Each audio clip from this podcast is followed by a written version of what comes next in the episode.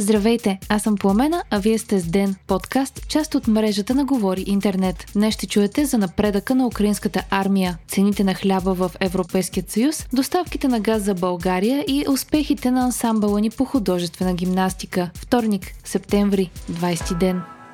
Украйна обяви, че силите ѝ навлизат все по-надълбоко в освободените територии, изоставени от Русия, предава Ройтерс. Това би позволило на Киев да атакува позициите на Москва в Донбас. По думи на властта в Киев, военните им се готвят да си върнат целия регион на Луганск от Русия и вече са само на 10 км от Лисичанск. Президентът на Украйна Володимир Зеленски каза, че ще използва успешното и бързо напредване на украинската армия, за да поиска допълнителна подкрепа от западните сили по време на заседанието на ООН в сряда. Очаква се именно войната в Украйна да е водещата тема по време на срещата на високо ниво на Общото събрание на ООН. Според Зеленски, окупационните и сепаратистските сили са в паника, а подкрепените от Москва администрации в Донбас обявиха, че ще проведат референдуми за присъединяване към Русия. Това се случи само няколко часа след като Дмитрий Медведев заяви, че референдум би затвърдил настъпилите геополитически промени и че ще е допълнително основание за Русия да защитава окупирането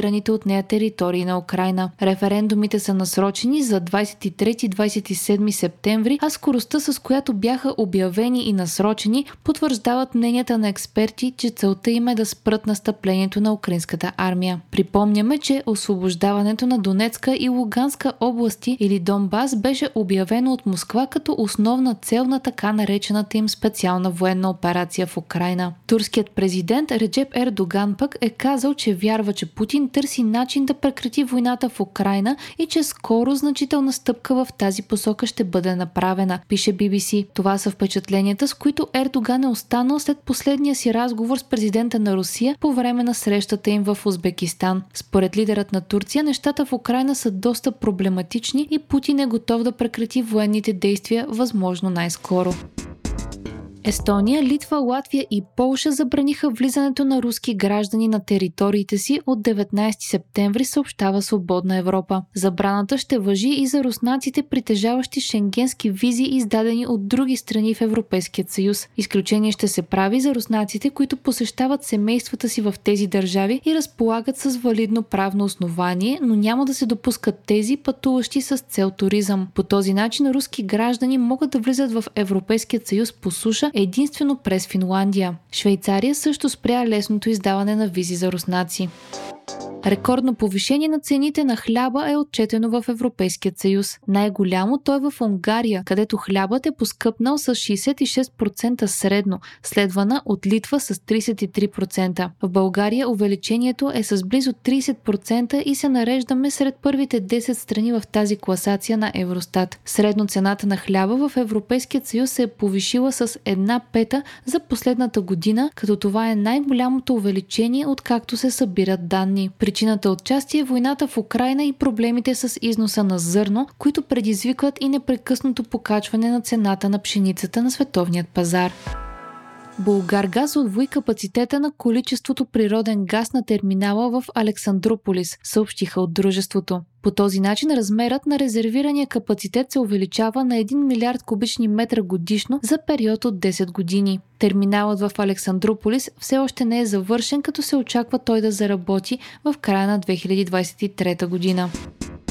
Държавата ще обяви няколко търга за доставки на газ, обявиха на общ брифинг служебният министър на енергетиката Росен Христов и Деница Златева, изпълнителният директор на Булгаргаз. Първите търгове ще са за количествата необходими през ноември и декември. Служебният министър на икономиката Никола Стоянов пък потвърди, че страната ни се отказва от дългосрочни доставки на газ от Газпром. По негови думи, целта на служебния кабинет е да получи количествата синьо гориво по вече съществуващия договор с руската компания, а не да преговаря за преподписване. Припомняме, че настоящият ни договор с Газпром изтича на 31 декември тази година. Близо 250 000 души са отишли да се сбогуват с кралица Елизабет II, докато ковчегът ѝ е бил в Уестминстър Хол в Лондон, е казал министърът на културата на Великобритания. Вчера Елизабет II, най-дълго управлявалият монарх на Обединеното кралство, бе погребана до съпруга и родителите си. Очаква се коронацията на крал Чарлз III да бъде след като официалният период на траур за кралското семейство приключи. Ансамбълът на България по художествена гимнастика спечели 2 златни медала на световното първенство. Състезателките ни взеха титлата в многобоя, която им осигури и олимпийска квота. Следващите игри ще са през 2024 година в Париж. Вие слушахте Ден, подкаст, част от мрежата на Говори Интернет. Епизода подготвиха с Пломена Крумова Петкова, а аудиомонтажа направи Антон Велев. Не забравяйте да се абонирате за Ден в Spotify, Apple, iTunes или някое от другите подкаст приложения, които използвате.